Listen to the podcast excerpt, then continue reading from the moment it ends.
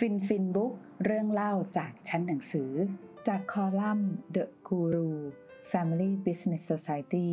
การเงินธนาคาร Money and Banking co th โดยคุณนวพลวิริยากุลกิจ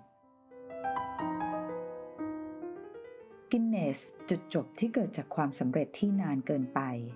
ความสำเร็จอย่างยาวนานกว่า 200 ปีของกินเนส ได้วางรากฐานของจุดจบที่กำลังจะเกิดขึ้นในอนาคต บางครั้งความสำเร็จอย่างต่อเนื่องของธุรกิจครอบครัว ก็นำมาซึ่งความประมาทอย่างไม่น่าให้อภัย จุดจบของกินเนสเบียร์ดำที่มีชื่อเสียงจากไอร์แลนด์ ไม่ได้หมายความว่าเบียร์กินเนสนั้นหายไปจากโลกนี้ แค่ไม่ได้เป็นสมบัติของครอบครัวกินเนสอีกต่อไป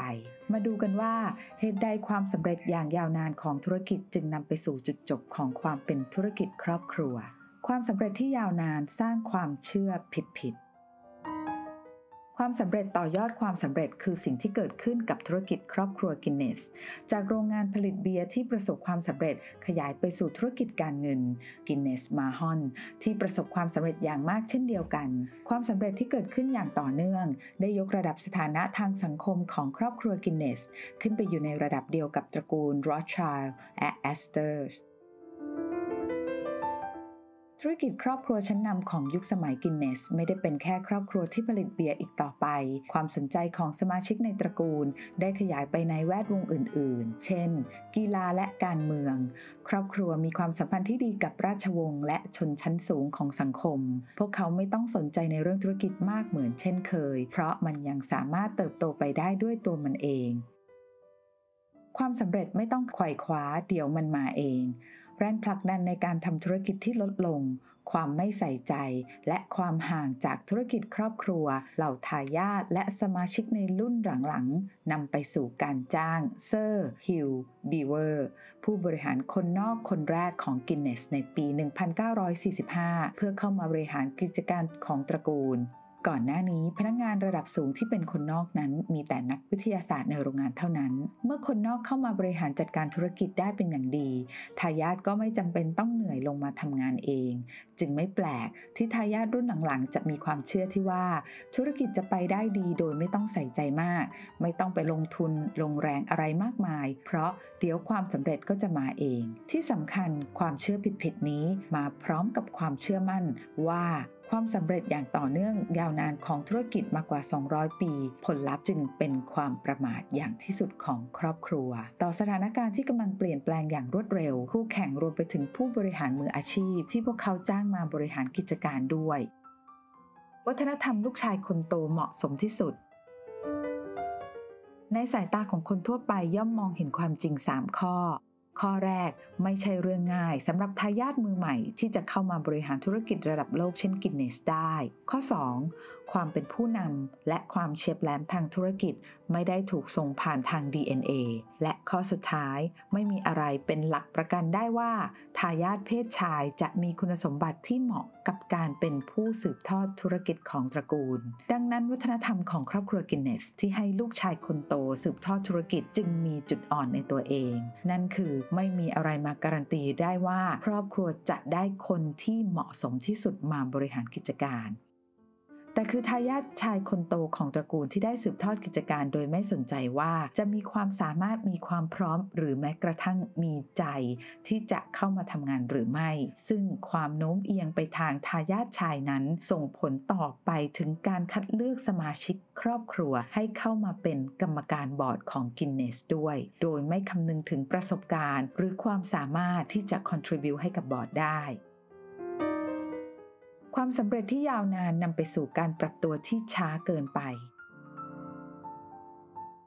พวกเขาเชื่อมั่นในวัฒนธรรมลูกชายคนโตว่าเป็นวิธีที่ดีที่สุดในการส่งมอบกิจการครอบครัวให้กับคนรุ่นหลังต่อไป และเมื่อเป็นสิ่งที่ทำกันมาอย่างต่อเนื่องยาวนาน จนกลายเป็นวัฒนธรรมไปแล้ว การเปลี่ยนแปลงจึงเป็นไปอย่างเชื่องช้า และบางครั้งการปรับตัวที่ช้าเกินไป ก็ส่งผลไม่ต่างจากการไม่ปรับตัวเลย เมื่อเป็นสิทธิ์ของเหล่าทายาทชายที่จะเข้ามามีบทบาทในธุรกิจของตระกูลแล้ว การเข้ามาทำงานในธุรกิจครอบครัวก็ได้ทั้งเงินทอง ชื่อเสียง และการยอมรับจากสังคม แล้วทำไมจึงต้องรีบวางมือ นั่นจึงทำให้เหล่าผู้นำของกินเนสที่เป็นสมาชิกครอบครัว มีแนวโน้มที่จะอยู่ในตำแหน่งกันอย่างยาวนาน เช่น กรณีของรูเพิร์ตกินเนสผู้นำธุรกิจครอบครัวกินเนสในรุ่นที่ 5 ที่อยู่ในตำแหน่งประธานบริษัทจนถึงอายุ 85 ปี จึงค่อยส่งมอบตำแหน่งประธานบริษัทให้กับเบนจามินกินเนสหลานชายในรุ่นที่ 7 ของตระกูล ที่เพิ่งมีอายุ 25 ปีสืบทอดต่อไป ความจริงแล้วถ้าหากอาเธอร์ generation ที่ 6 ลูกชายของรูเพิร์ตไม่เสียชีวิตในระหว่างสงครามโลกครั้งที่ 2 รูเพิร์ตอาจส่งมอบตำแหน่งนี้ให้กับลูกชายในตอนที่เขาอายุ 75 ปีเบนจามิน กินเนสทายาทรุ่นที่ 7 นั้นไม่มีทั้งประสบการณ์ และไม่ได้ถูกเตรียมความพร้อมเพื่อขึ้นมารับตำแหน่งที่สำคัญดังกล่าว นอกจากนี้เขายังเป็นคนขี้อายด้วย แต่ด้วยความที่เป็นทายาทชายคนโตของรุ่นที่ 7 เขาจึงเหมาะที่สุดสำหรับตำแหน่งนี้การได้ทายาทที่ไม่เหมาะสม ไม่พร้อม หรือไม่สนใจเข้ามาเป็นผู้บริหารหรือเป็นกรรมการในบอร์ดของกินเนสนำมาซึ่งความแปลกแยก และส่งผลขยายช่องว่างระหว่างครอบครัวกับธุรกิจให้กว้างมากขึ้นไปอีก และเมื่อผู้นำที่เป็นสมาชิกครอบครัว ไม่สามารถนำธุรกิจได้อีกต่อไป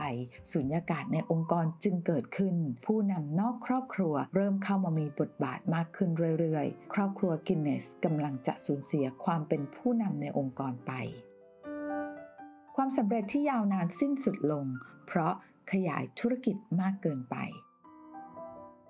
แม้เบนจามินและครอบครัวจะสูญเสียความเป็นผู้นำในเชิงการบริหารไป แต่ครอบครัวยังรักษาความเป็นผู้ถือหุ้นใหญ่ ไว้ได้ แม้หุ้นส่วนหนึ่งจะถูกขายให้กับนักลงทุนไปตั้งแต่เมื่อครั้งเอ็ดเวิร์ดซีซิลกินเนส generation ที่ 4 นำบริษัทเข้าจดทะเบียนในตลาดหลักทรัพย์ลอนดอน เมื่อปี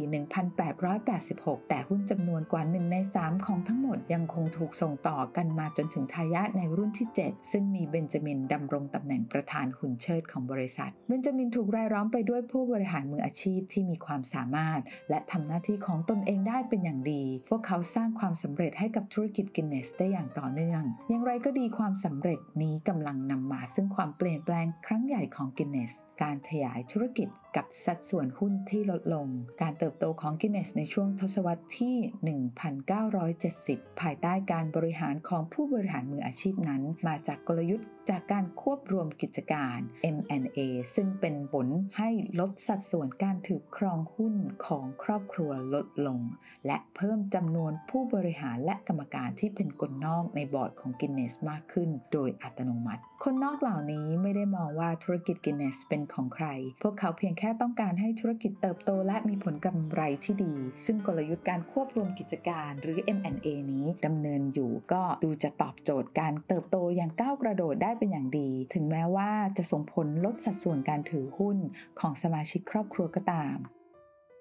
อย่างไรก็ดีกลยุทธ์การควบรวมกิจการของกินเนสไม่ได้เป็นไปอย่างที่คาดหวัง ธุรกิจหลายแห่งที่ควบรวมมาประสบกับปัญหาทางการเงินอย่างหนัก ส่งผลต่อเนื่องมาอย่างผลประกอบการโดยรวมของกินเนสและตอนนี้สัดส่วนการถือหุ้นของสมาชิกในครอบครัว ลดลงเหลือเพียง 20%เท่านั้นในปี 1980 หลายคนอาจคิดว่าน่าจะมีทายาทสักคนสิ ที่เป็นอัศวินขี่ม้าขาวเข้ามาช่วยกอบกู้ธุรกิจครอบครัวที่กำลังอยู่ในช่วงวิกฤต ซึ่งในความเป็นจริงแล้วก็มีอัศวินม้าขาวจริงๆ เพียงแต่อัศวินคนนั้นก็ยังเป็นคนนอกอยู่ดี ร์เนสต์ซอนเดอร์สคือผู้บริหารมืออาชีพที่กินเนสนำเข้ามาเพื่อกอบกู้วิกฤตในปี 1981 เออร์เนสมีประสบการณ์จากการเป็นผู้บริหารให้กับ Nestle Great Universal Stores รวมถึง b c h a m ก่อนที่จะเข้ามารับงานที่กินเนสสิ่งที่เออร์เนสเข้ามาทำคือการลดต้นทุน และกำจัดธุรกิจที่ไม่สร้างผลกำไรทิ้งอย่างไม่ปรานี เพื่อนำพากินเนสให้กลับมาโฟกัสในธุรกิจเครื่องดื่มแอลกอฮอล์ที่เป็นหัวใจอีกครั้งหนึ่ง หลังจากนั้นไม่นานเออร์เนสและกินเนสก็เริ่มกลับมาใช้กลยุทธ์การควบรวมกิจการอีกครั้ง แต่ครั้งนี้เป็นการซื้อ Bell's Whiskey ธุรกิจกลั่นเหล้าเจ้าของแบรนด์ Bell's Scotch Whisky ที่ขายดีที่สุดในสหราชอาณาจักรณขณะนั้น ซึ่งธุรกิจ Bell's Whiskey นั้นใหญ่กว่า Guinness มาก ดังนั้นผลจากการควบรวมกิจการระหว่างกินเนสและ Bell's Whiskey ในปี 1985 จึงทำให้สัดส่วนการถือครองหุ้นของครอบครัวกินเนสยิ่งลดลงไปอีก ภายหลังจากการควบรวมกิจการต่อมาในปี 1997 กินเนสได้ควบรวมกิจการอีกครั้งกับ Grand Metropolitan และแปลงสภาพกลายเป็นธุรกิจที่ผลิตและจำหน่ายแอลกอฮอล์ข้ามชาติขนาดใหญ่ที่มีชื่อว่า Diageo ถึงตอนนี้สมาชิกครอบครัวกินเนสก็เป็นเพียงแค่ผู้ถือหุ้นรายย่อยในอาณาจักรธุรกิจ Diageo พวกเขาไม่ได้มีอำนาจควบคุมกิจการใด ๆ อีกต่อไป ปัจจุบันกินเนสยังคงเป็นวินเบียร์ดำที่มีรสชาติละมุนนุ่มลิ้น และเป็นที่ชื่นชอบของคอเบียร์ทั่วโลกเหมือนเช่นเคย เพียงแต่ในวันนี้กินเนสเป็นเพียงยี่ห้อหนึ่งของเบียร์ไม่ได้เป็นชื่อของธุรกิจครอบครัวอีกต่อไป กินเนสเป็นเพียงหนึ่งใน 200 แบรนด์ที่ Diageo ผลิตและจำหน่าย ซึ่งรวมถึงแบรนด์เครื่องดื่มแอลกอฮอล์ที่มีชื่อเสียงอื่นๆ เช่น Smirnoff Johnny Walker Baileys Hennessy ซึ่งมีจำหน่ายอยู่ใน 180 ประเทศทั่วโลก หมายเหตุ ปัจจุบัน Diageo ถือเป็นผู้ผลิตเครื่องดื่มแอลกอฮอล์ที่มีกำลังการผลิตใหญ่เป็นอันดับ 2 ของโลก รองจากควายเช่าเมาไถของจีน ตัวเลขนี้ณปี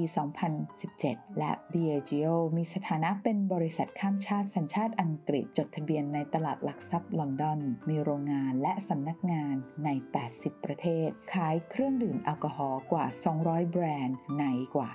180 ประเทศทั่วโลก มาร่วมเปิดหนังสือหน้าต่อไปพร้อม ๆ กันกับฟินฟินบุ๊กเรื่องเล่าจากชั้นหนังสือ